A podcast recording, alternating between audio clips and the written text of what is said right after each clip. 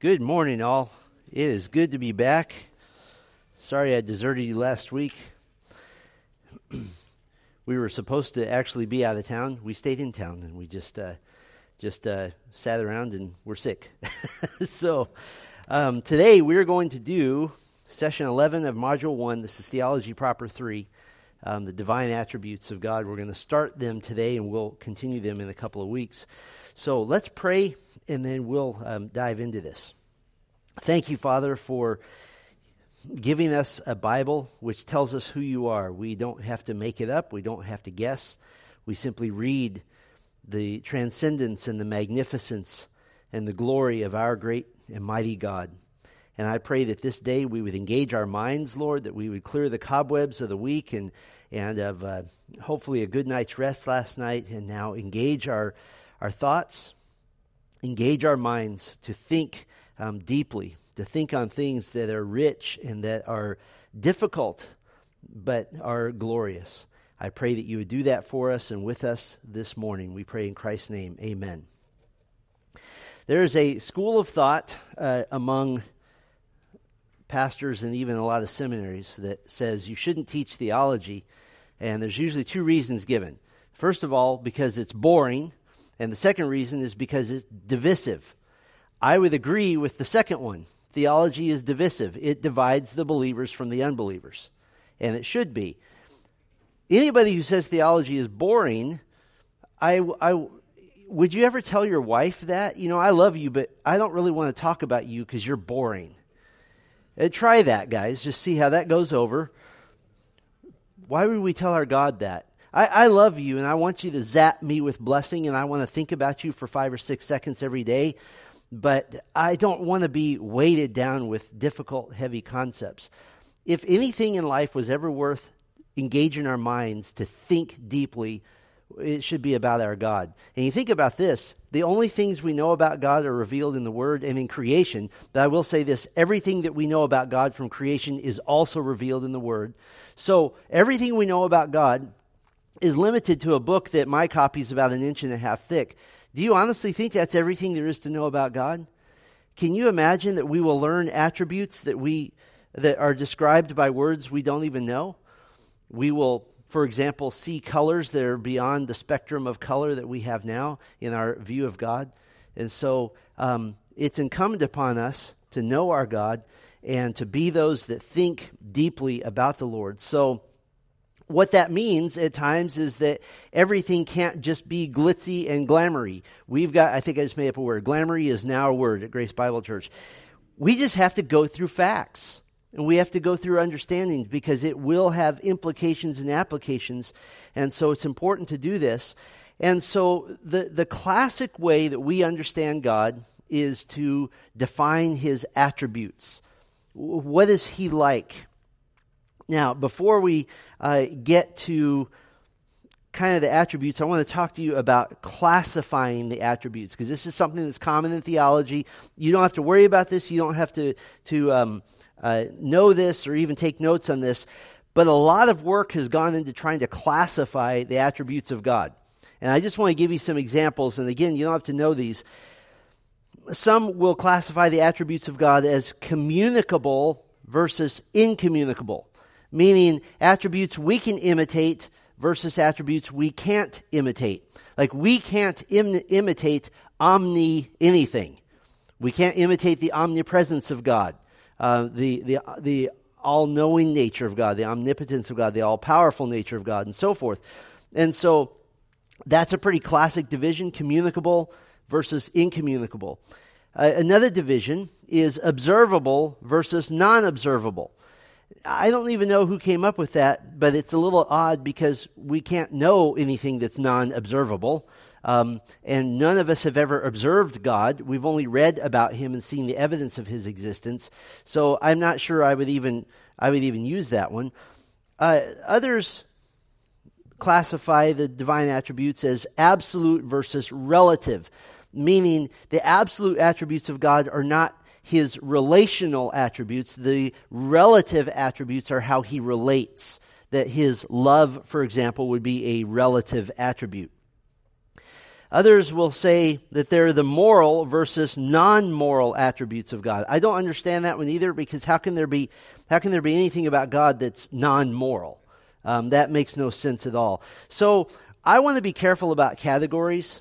They're the, the categories you accept, I think they affect your conclusions about God. It's better just to let Scripture speak. Now, we're not going to use broad categories like that. We will use some specific categories. They're logical and they'll make sense to you. Um, we're going to use, for example, one category that may be unfamiliar to you. Rather than saying God is love, we're going to say that God is omnibenevolent. And there, his love is part of that, and you'll see why in a moment. But I just wanted to tell you that you'll read in theologies and you'll read in your study Bibles they'll um, theologians will just use those words. Oh, this is an incommunicable attribute of God. And you're like, what?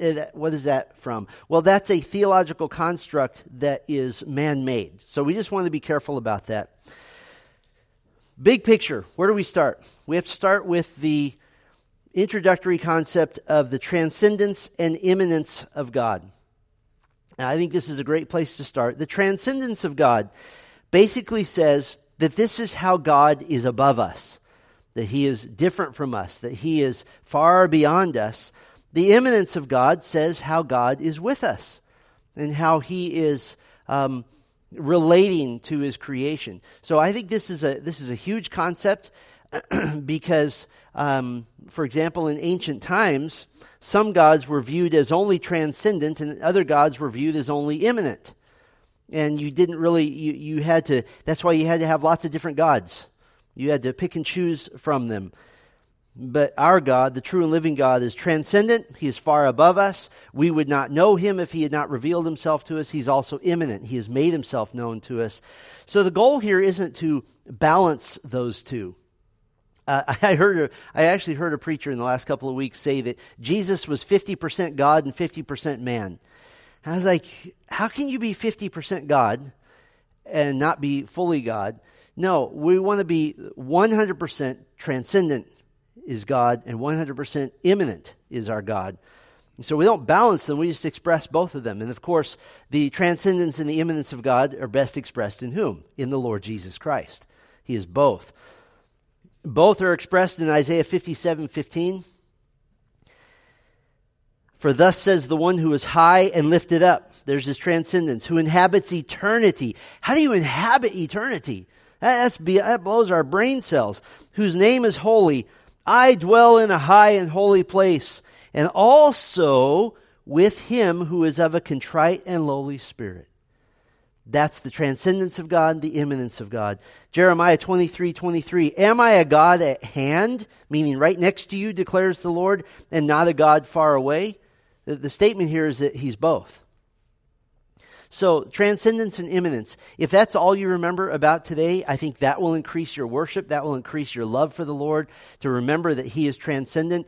Um, American evangelicalism uh, believes in a 100% immanent God only evangelicalism in America says, What can God do for me since He's right by me? Jesus is my co pilot. Jesus, take the wheel. All of that sort of ridiculous theology that doesn't focus on the transcendence of God. On the flip side, you can become so incredibly academic and intellectual that you focus only on the transcendence of God.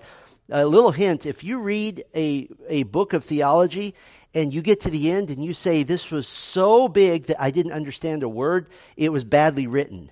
Blame the author. We are able to understand the transcendence of God, but it's always in conjunction with immanence. If you read about transcendence and it doesn't also talk to you about immanence, then you've missed something. What's the point of knowing a God who's nowhere near you? What is that point? There isn't a point to that. So, transcendence, immanence. Most thoroughly expressed in the Lord Jesus Christ. Let's start going through attributes. And again, we're going to do some categories, but they're specific categories, not overly broad categories. First, God is self existent. I'm going to have to go faster because there's a lot. God is self existent. With every one of these, I'm going to give you a definition. We're going to talk about it a little bit, and then we will uh, see how it gets us, uh, forms a path to the cross. Because we always want to uh, have the attributes of God form that path to the cross for us. The self existence of God, the definition. God depends on nothing else for existence, but has eternally existed without any external or prior cause. He is the uncaused cause. He's not tied to the universe metaphysically. So I, I, think that's a good definition. This was formerly and still is by some called the doctrine of aseity, um, from the Latin phrase a se, which just means from itself. That God is self existent, nothing made him. Genesis 1 1, he alone is the creator. He, he is not created. And I know that that sounds very basic to us, but I, I fear that the American evangelical church sometimes treats God as a created being. So we want to um, be clear about that. By the way, um, Psalm 33, 6 through 9 gives a statement of God as creator and that this understanding, what it should cause in mankind. What should it cause in mankind? By the word of the Lord the heavens were made, and by the breath of his mouth all their host. He gathers the waters of the sea as a heap. He puts the deeps in storehouses. Here's the response. Let all the earth fear the Lord. Let all the inhabitants of the world stand in awe of him. So let's say this in the negative. Why would unbelievers want to denigrate God as creator and take away God as creator? Because God as creator creates worship and creates awe. So by removing God as creator, you have now removed the worship of God. He is prior to all things. Colossians 1 15 through 17. All of creation is dependent on God's power, but God is not dependent on creation. This is the awesome thought of the fact that at any time before the cross, the Lord Jesus Christ could have, theoretically, said to his Father, I'm done with this. Let's just, let's just destroy everything. Because God would not have changed nothing would have changed about God. All of the universe could be rolled up and burned up, and he could start over, and it wouldn't have affected him at all because he is self existent, he is self empowered. All right, here's a big category. We'll spend a little time on this. God is omnibenevolent. That's a big way of saying God is love, but we want to include some other categories in this because his love is expressed in so many ways. God is love. 1 John 4 8, anyone who does not love does not know God because God is love. One of the great Old Testament statements of the love of God, Exodus 34 6 and 7. The Lord passed before him and proclaimed, The Lord, the Lord, a God merciful and gracious, slow to anger, and abounding in steadfast love and faithfulness, keeping steadfast love for thousands, forgiving iniquity and transgression and sin now, I want to give you this kind of cluster of divine attributes that really focus on the love of God. So we'll do a few of these here. First of all, God is compassionate. This is an outflow of his love. Um, in scripture, compassion is a, it's a synonym for his mercy. You can kind of exchange those two, his compassion and his mercy, kind of go back and forth together. The definition of his compassion, it is divine favor to those in distress or misery as opposed to the judgment they deserve. It's not giving people what they deserve. What, what is grace? Grace is giving people what they don't deserve. Mercy, compassion, is not giving people what they do deserve. So it's divine favor to those in distress or misery as opposed to the judgment they deserve. He has mercy on sinners Hosea 11, when Israel was a child, I loved him, and out of Egypt I called my son. The more they were called, the more they went away. They kept sacrificing to the Baals and burning offerings to idols. Yet it was I who taught Ephraim, that's a nickname for Israel, taught Ephraim to walk. I took them up by their arms, but they did not know that I healed them. God was holding up Israel even though they would they refused to give him credit, refused to know that it was him. He has mercy on his people. Psalm 103:13 as a father shows compassion to his children so the Lord shows compassion to those who fear him. And the question is is does he show compassion because you fear him or do you fear him because he shows compassion? The answer is yes to both. Jesus demonstrated mercy on earth. Luke 7:13 when the Lord saw her he had compassion on her and said to her do not weep. You read the book of Luke, one of the sub themes of the book of Luke is the fact that Jesus Christ, fully God, is compassionate. He's compassionate on those who have nothing to offer. Now, how does compassion form a path to the cross? Titus 3, 4, and 5. When the goodness and loving kindness of God our Savior appeared, He saved us, not because of works done by us in righteousness, but according to His own mercy, His compassion, by the washing of regeneration and renewal of the Holy Spirit. It is an accurate statement to say, if somebody asks you, why would God save you? To simply say, because He is merciful. That's it. Um, the, you know, our, our beloved John MacArthur, I never will forget hearing a Q&A that he did. And somebody said, explain to me the theology of how someone actually comes to Christ. And he and they, that person probably expected an explanation of election and human responsibility. And John just said, you know, you ask. You just ask. Ask for mercy. Ask for God to be compassionate. Next question. And it was like applause everywhere because that simplifies it down to something that a three year old can understand. You're a sinner. Do you understand that? Yeah, you just spanked me. I get that. Ask God for mercy. That's what that's how we form a path to the cross. His compassion is why you're saved. Kind of the flip side of the coin, still under the love of God, the omnibenevolence of God, is the fact that God is gracious. It's the flip side of the coin because it's God showing goodness toward the ill deserving, showing unmerited favor. It's not just not punishing, but also showing goodness. If we believed in a God who didn't punish evil that's deserved and yet didn't get grace, didn't give grace, what does that ultimately lead to? That ultimately leads to annihilationism, where, okay, I won't send you to hell for all eternity, but I'm not going to send you to heaven either.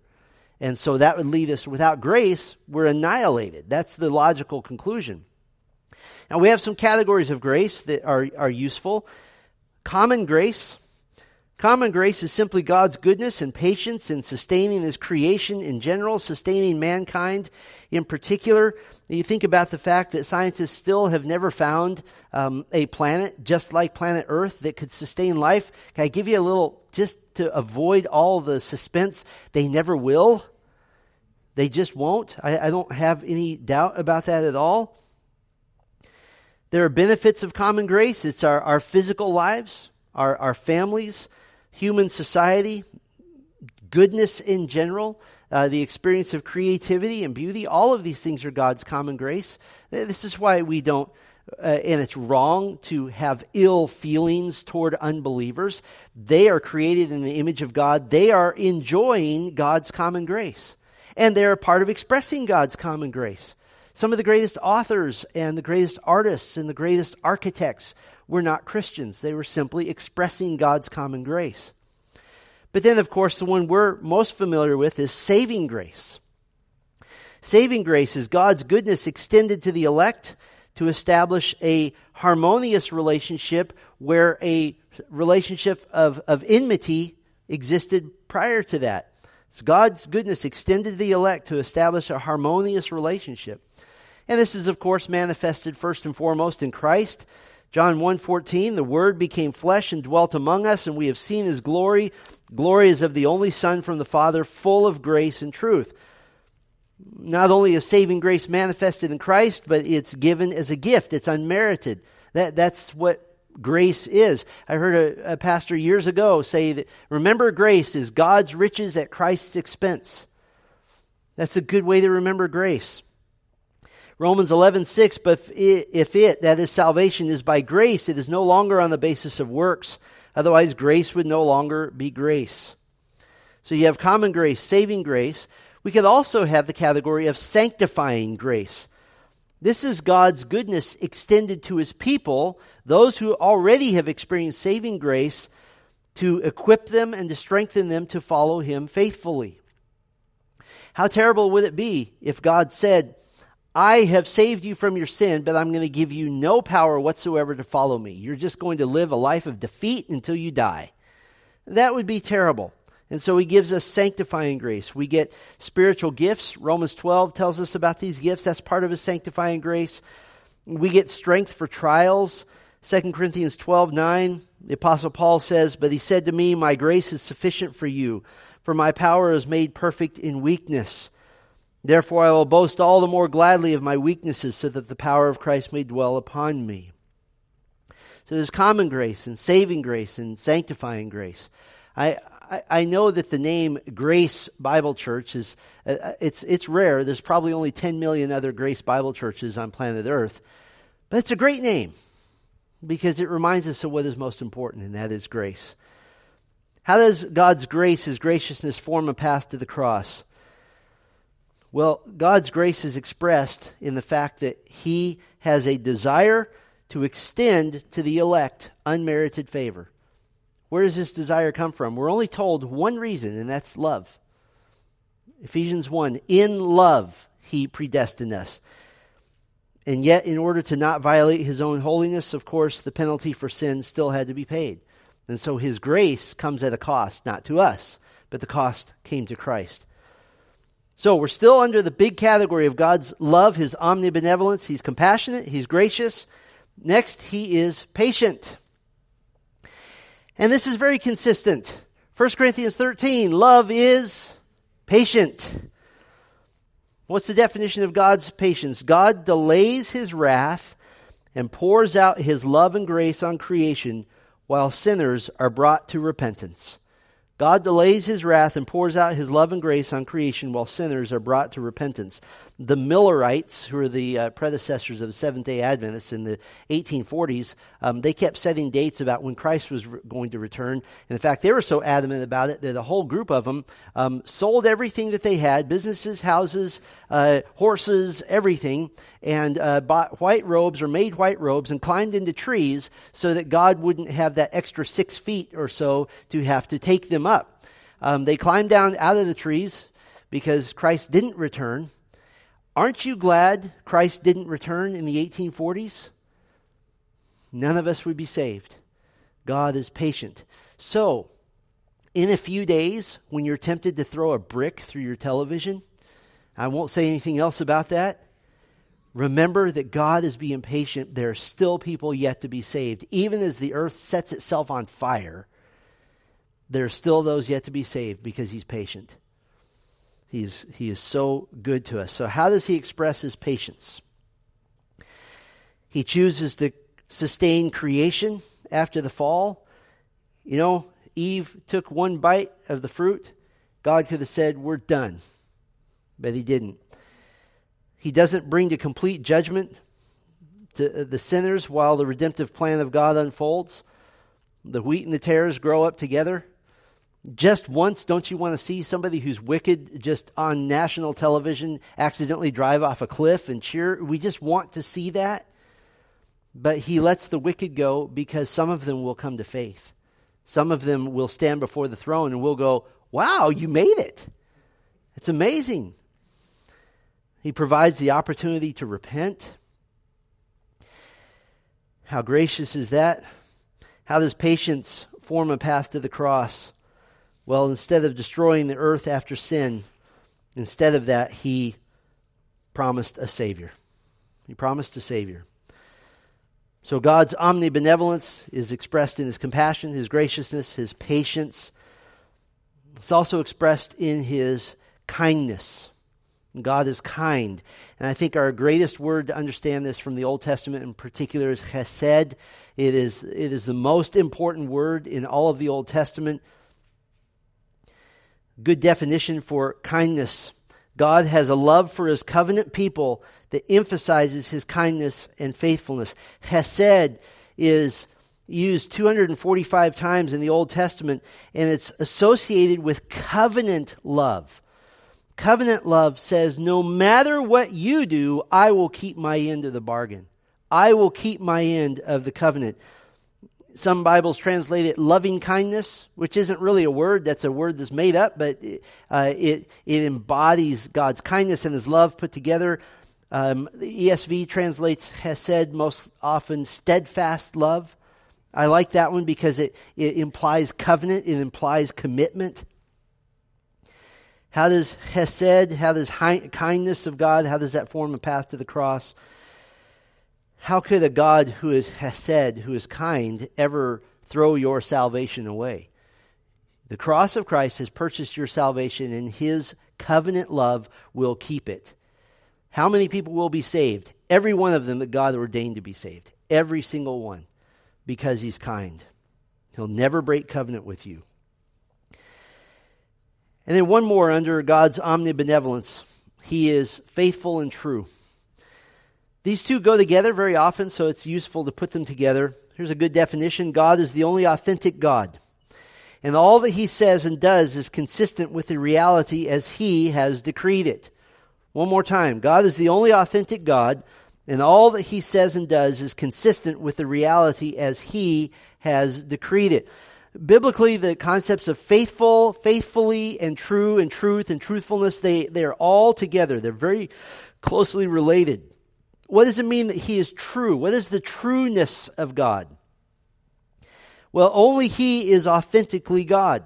This is one of the major themes of the Old Testament. Um, you, you've learned this if you've been here any period of time at all. Genesis 1, the account of creation, is not so much just to tell us how creation happened, although it serves that purpose. The point of the creation account is to give to Israel when they were on the plains of Moab, on the banks of the Jordan River, getting ready to invade a land with, that was polytheistic with multiple gods. It was to tell Israel, I am the only true God. I am the creator. I am the one who made everything you see. That was the purpose. And so his trueness, he's the only authentic God. How is it that Satan has so deluded mankind? In his evil genius, Satan simply began forming the concept of many, many other gods, and Yahweh is supposed to just get lost in the mix. And so the Old Testament is very much a defense of God as the one and true living God. Not only is there the trueness of God, there's the truthfulness of God. God's knowledge and his declarations conform to his character. He always tells the truth. And I gave you some uh, a reference or two up there. Titus 1 verse 2. There's also Psalm 119 verses 145 through 152. That little section of eight verses uh, is all about the fact that God is truthful. So how does the faithfulness and the trueness, the truth of God, how does that form a path to the cross? God has said that the sacrifice of Christ was sufficient to pay the penalty for your sin. If he's not faithful and if he's not true, you have no reason to believe that. And so when the Bible says that he saved us, not because of righteous things we had done, but because of his mercy, because he's faithful, because he's true, we can believe that. And there will be a day when that becomes really, really important. Like when your heart is saying, I got about nine beats left, use them wisely. That will become very, very important. I've been with enough believers on the brink of death to see a wonderful phenomenon, and that is that the same people who have shivered in fear at dying and they say, Yeah, my theology's solid. I know I'm going to heaven. I just don't want to go through this process. And yet, when they get close, over and over and over again, I've seen the Lord give grace to just have them say, Come on, any moment now, and to be excited because they know that God is faithful and true. And that's why we build this theology into our hearts because there will be a moment where you need to know that with all of your heart and not worry. How sad it is to be a Christian, truly saved, but never given the assurance of God's faithfulness and His truth and the assurance of your salvation, and to die and go to heaven and go, whew, I'm glad I made it. I don't want to live life that way, and you don't either. We're going to be worshiping a faithful and true God. When He said you're going to heaven, He meant it. All of that is under God's omnibenevolence. Now, I, I, don't know if you want to say that in a prayer. Thank you, Lord, that you're omnibenevolent. I don't think God will be impressed. I just wanted to give you that big word because it's more than just God is love. And I want to just get on a soapbox just for a moment. The love of God, I think, is the most denigrated and twisted attribute of God, especially in the American evangelical church, because the love of God is reduced to simply the fact that He does nice things for you if you'll ask Him. The love of God is infinitely bigger than that. It, it is not the fact that God is there to do nice things for you. That's one little tiny piece. The love of God is the fact is compassionate, he's gracious, he's patient, he's kind, he's faithful. So many facets. The love of God is like a diamond. You hold that diamond up to the light, and it just shows a different color from every angle. It's beautiful, it's glorious. Let's do another attribute God is righteous. He's righteous. Let's define the righteousness of God. God always acts in accordance with what is right and is himself the final standard of what is right. God always acts in accordance with what is right and is himself the final standard of what is right. There is not a standard of right and wrong outside of God. He is the standard. Why does he do what's right? Because he is what is right. God epitomizes what is right. Deuteronomy 32 4, Psalm 11, verse 7, Psalm 19, verse 9. He is the epitome of that which is right. Jesus in 1 Peter 3:18, Isaiah 53:11, he is called the righteous one. Um, righteous, by the way, we get that English word from an Old English word to, uh, or Middle English uh, to be right wise. Right wise means to turn to the right direction, the correct direction. Um, we, we, might say, uh, go in this direction, go right wise. You would say that in, in, in older times. He is the righteous one. Now, here's a question why is it that whatever conforms to God's moral character is right? Why is that? Is it right because God decided it's right, or is it right because it's who God is? It's kind of both at the same time. But the, the main thing to remember, and this is where unbelievers go off track every single day of their lives, you can't use any other standard to judge what's right or wrong. You can't. This is placing ourselves in judgment over God, which unbelievers do all the time. Well, I don't believe the Bible, someone might say. You know what the, the best answer is? The best answer is the Bible doesn't care whether you believe it or not. God is the standard, He is the author of Scripture, and you believing the Bible, you believing God or not, is irrelevant. It's immaterial. It won't change anything. What you believe is, is absolutely inane. And so we have to conform to God's moral character. God Himself is the final standard. You can't apply another standard to measure anything. This is why I, I rail against and I rebel against the phrase that archaeology proves the Bible. Really. So I dug up a pot from some ancient civilization. I found that pot in 2 Samuel chapter 4. Oh, good. Now I can believe the Bible because I hold this pot in my hand. No, the pot was there whether you found it or not. Does that make sense? Kind of the classic story along these lines. Um, in the mid 1800s, there were two things that were happening simultaneously in history, mostly in Europe. The first thing that was happening simultaneously was a massive uh, belief in the, the, the idea of evolution. And this is where we see Charles Darwin, who, by the way, never fully believed that theory himself. He just said, it's a theory. It does not mean I believe it all the way. But it just took off like wildfire. The other thing that happened, and this makes sense to us, is theologians absolutely questioning the, the divine nature of Scripture. And they had all of these proofs, and the big one that was in articles all over the place in the 1860s, 1870s was the fact that the Old Testament lists this massive empire called the Hittite Empire. And nobody's ever found that, which, by the way, is an argument from silence. Just because you don't see something doesn't mean it doesn't exist. And so that was the big proof. Well, in the late 1800s, when some guy was digging out in the Middle East and dug up the Hittite Empire, it destroyed that. Now, and that's really fun, and we enjoy that. But the Bible was true whether we dug up the Hittite Empire or not. It's just God kind of saying, I'm going to stick it to you on this one. And we love that. But God is the final standard. And He has revealed His final standard in one place only, and that is Scripture. And so when anybody wants to say, well, I don't really want to talk about the Bible, okay, well, what standard would you like to talk about?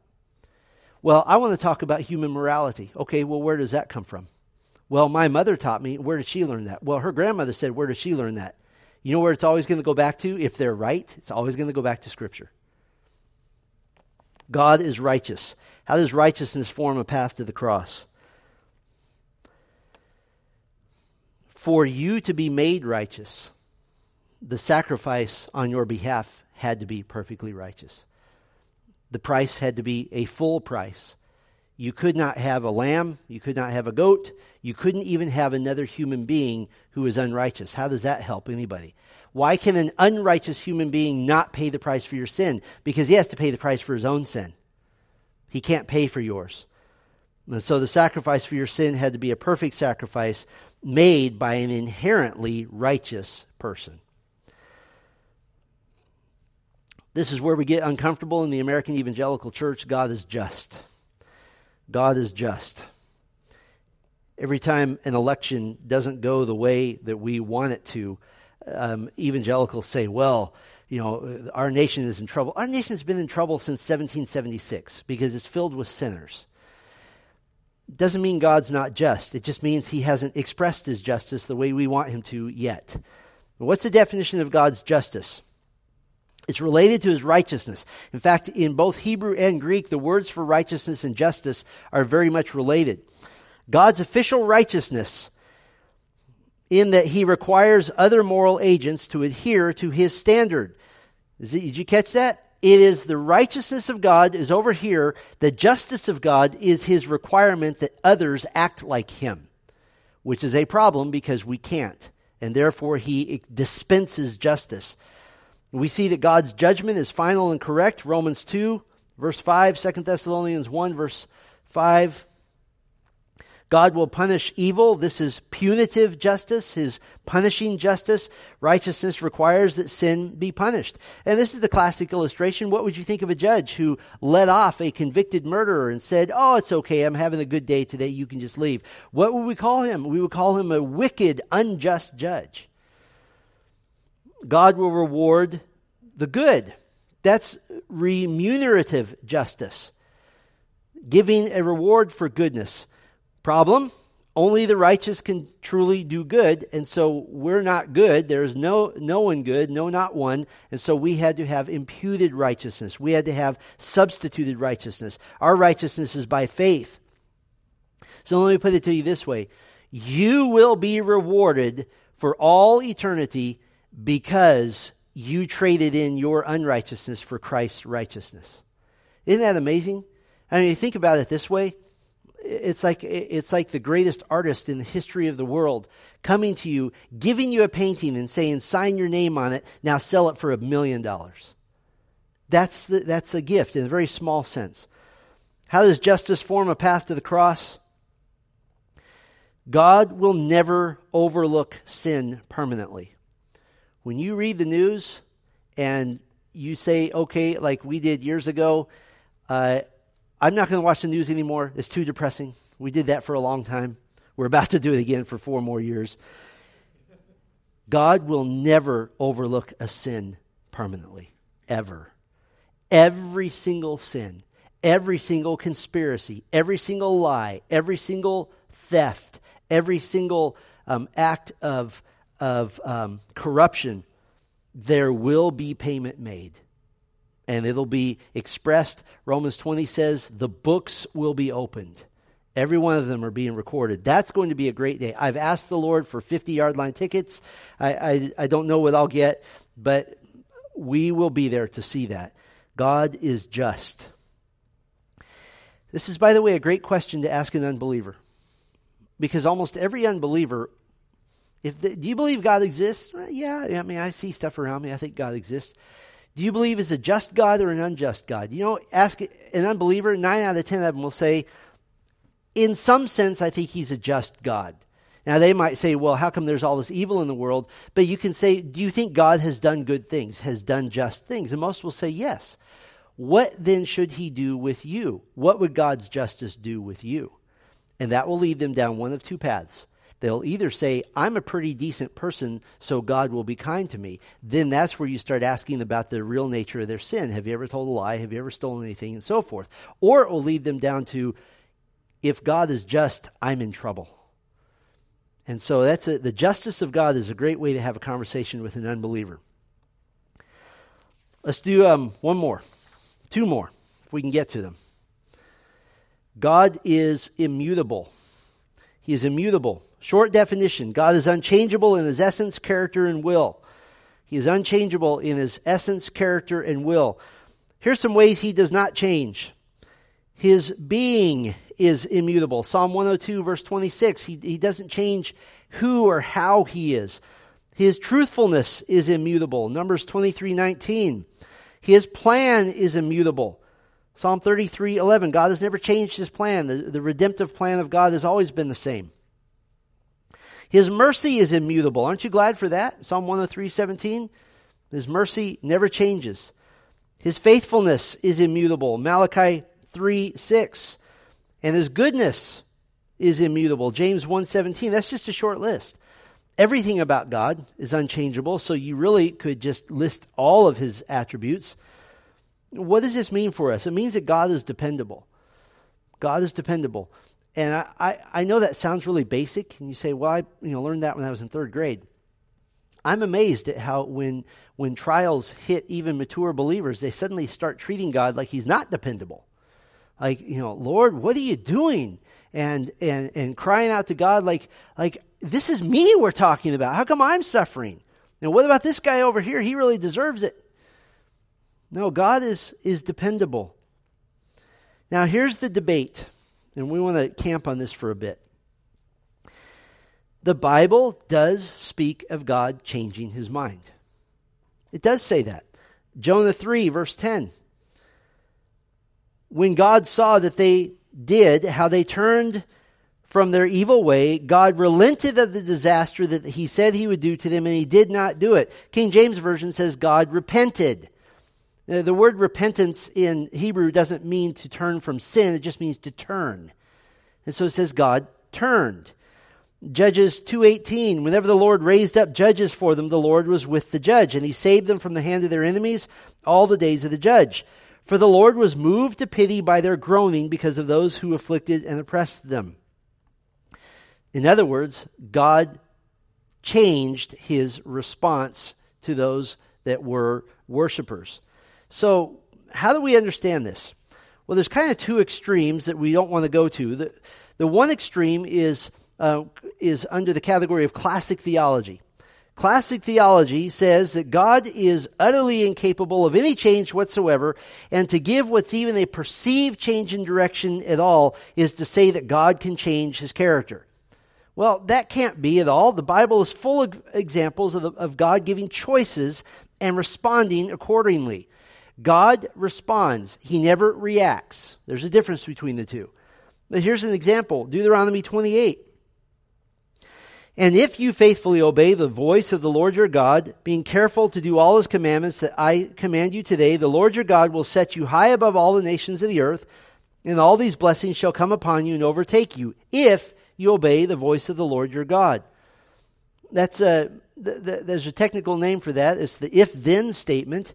God uses those all the time. So one, one uh, complete uh, side of the spectrum we don't want to go to one extreme is the classic theological view that says God cannot appear to change anything.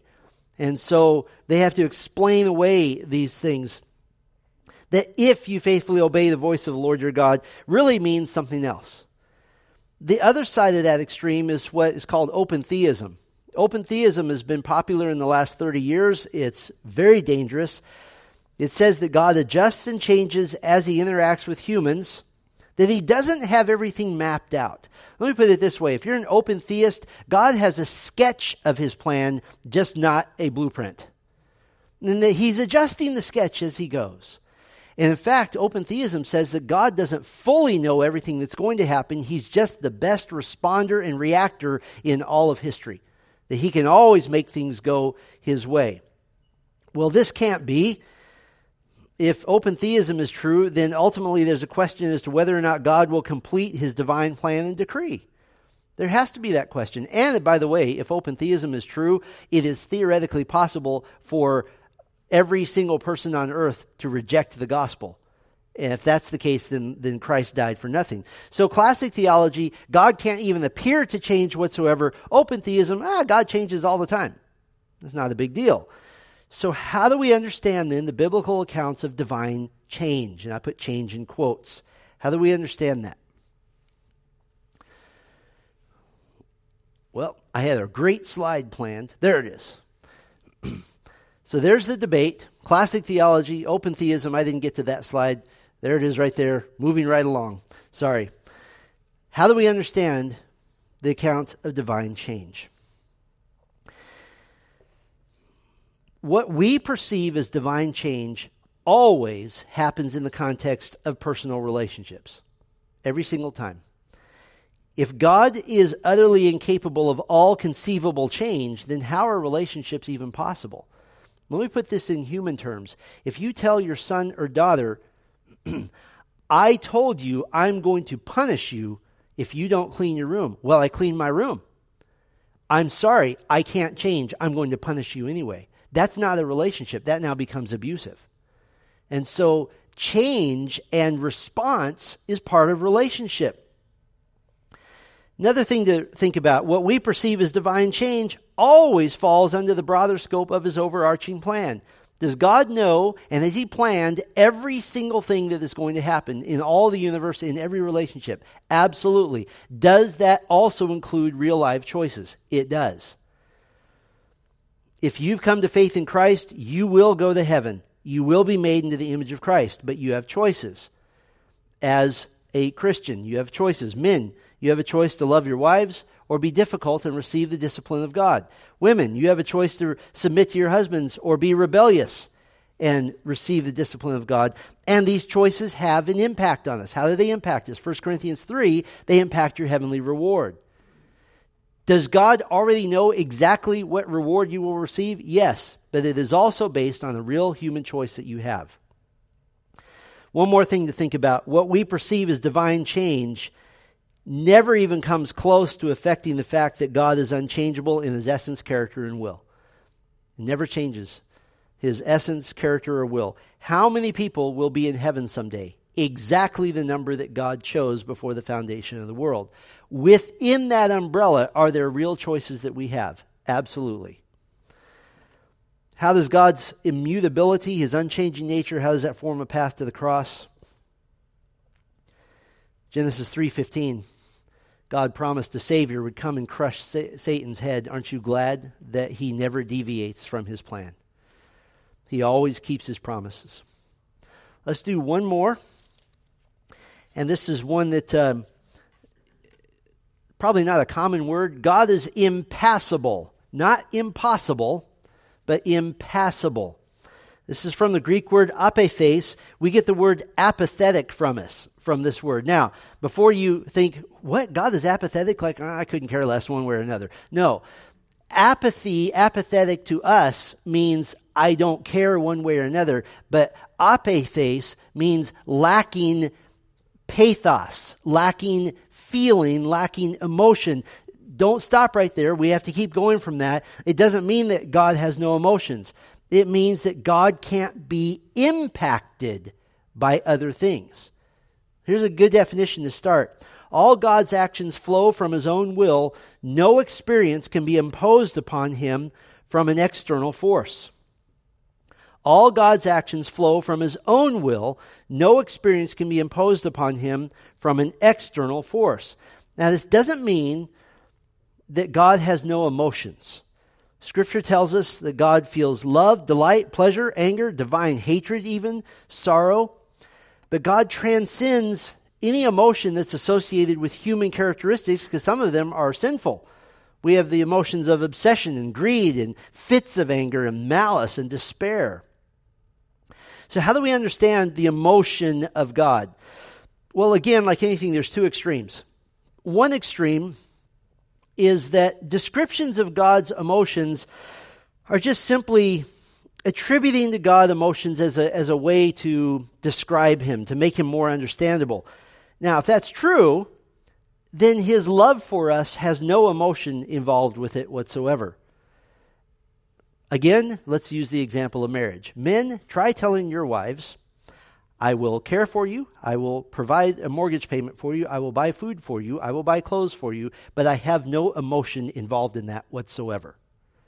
How far is that going to get you? You say, well, then you don't really love me because there is emotion involved. So, one extreme describes God, God's emotions is just a way to describe him, but they're not real. The other extreme, and this is American evangelicalism, is that God responds to his own emotions and changes his mind as a result. How many people have ever said, Lord, if you save me in this situation, I'll serve you all of my days? What is that trying to do? That's trying to manipulate God using emotion. God, as if God's saying, Oh, good, the kingdom of heaven just wouldn't have been the same without you. It's making God thankful that we would dare to come to Him. So, how do we understand this? I think there's a good mediating view. God has emotions, but they're always consistent with His character. He has emotions, they're always consistent with His character the impassibility of God. It says that no part of his creation can inflict suffering on God, no part of his creation can inflict pain on God, and no part of creation can inflict distress on God apart from his will. Apart from his will. The flip side, we could also say that the impassibility of God says that no part of his creation can, can instill happiness to God, can give God joy he didn't previously have apart from his will. Does God receive joy in your salvation? Absolutely. The, the heaven rejoices when you're, when you're saved. Uh, Luke 15 tells us that. But it was inside his will. D.A. Carson gives a great quote on this. If God loves, it is because he chooses to love. If he suffers, it is because he chooses to suffer. God is impassible in the sense that he sustains no passion, no emotion that makes him vulnerable from the outside over which he has no control or which he has not foreseen. So, how does God's impassibility, how does this form a pathway to the cross? The suffering that Christ suffered was God's choice. He wasn't backed into a corner. He wasn't given no other option. The compassion and love that God has for us was his choice. And although Scripture does not tell us what God the Father was feeling at the moment of the cross, don't think for a moment that God the Father didn't have emotion, even as he placed his own Son in that in the in the pathway of his own wrath. We don't want to separate that. What emotion did Jesus feel on the cross? Anguish and pain and the anxiety of knowing what was about to happen to him. And so, God's impassibility, nothing's ever forced on him, but he feels deeply. How do we know this? Because we're made in his image. You think you feel deeply? Just multiply that times infinity, and that's how God feels. But nothing will ever force himself on you, uh, on will force him, force itself on him. And let me tell you one reason you should be very, very glad for this. Think about the last time you knowingly did something that you know was against God's will. And you just said, you know what? Forgiveness is easier to ask than permission. I'm just going to do it anyway. Aren't you glad that God didn't get so angry that he said, I'm done with this salvation business with you?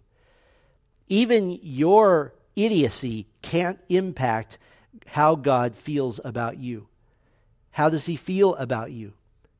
he gets angry at sin and he disciplines, but he will always love you. He will always be with you. He will always um, be the same one who said, I will never leave you or forsake you. I will be with you to the end of the age. So I'm glad God is impassible because if he wasn't, we should be terrified. But he's impassible. He won't be affected from an external source. He can't possibly be. All right, everybody take a deep breath. There we go. Let it out. It's like that old aerobics instructor, right? You did really well. We'll continue this in two weeks. We'll finish the attributes of God. I hope that you've seen that, um, okay, I can't understand God in 50 minutes. That's not possible, but we did a little bit toward that. Let's pray. Thank you, Father, for the attributes of God. They are overwhelming. Our, our brains aren't even capable of paying attention this long. And yet, these are divine truths that we should be in awe of. I pray, Lord, that we would be worshipers who love you for your omnibenevolence, your incredible patience, your kindness, your goodness. All of these glorious things, Lord, that make up who you are, the, the, the, the ways that you have described yourself, such that we may understand you to some level. We thank you and praise you. We ask you, Lord, to make us worshipers in response. And we pray in Christ's name. Amen.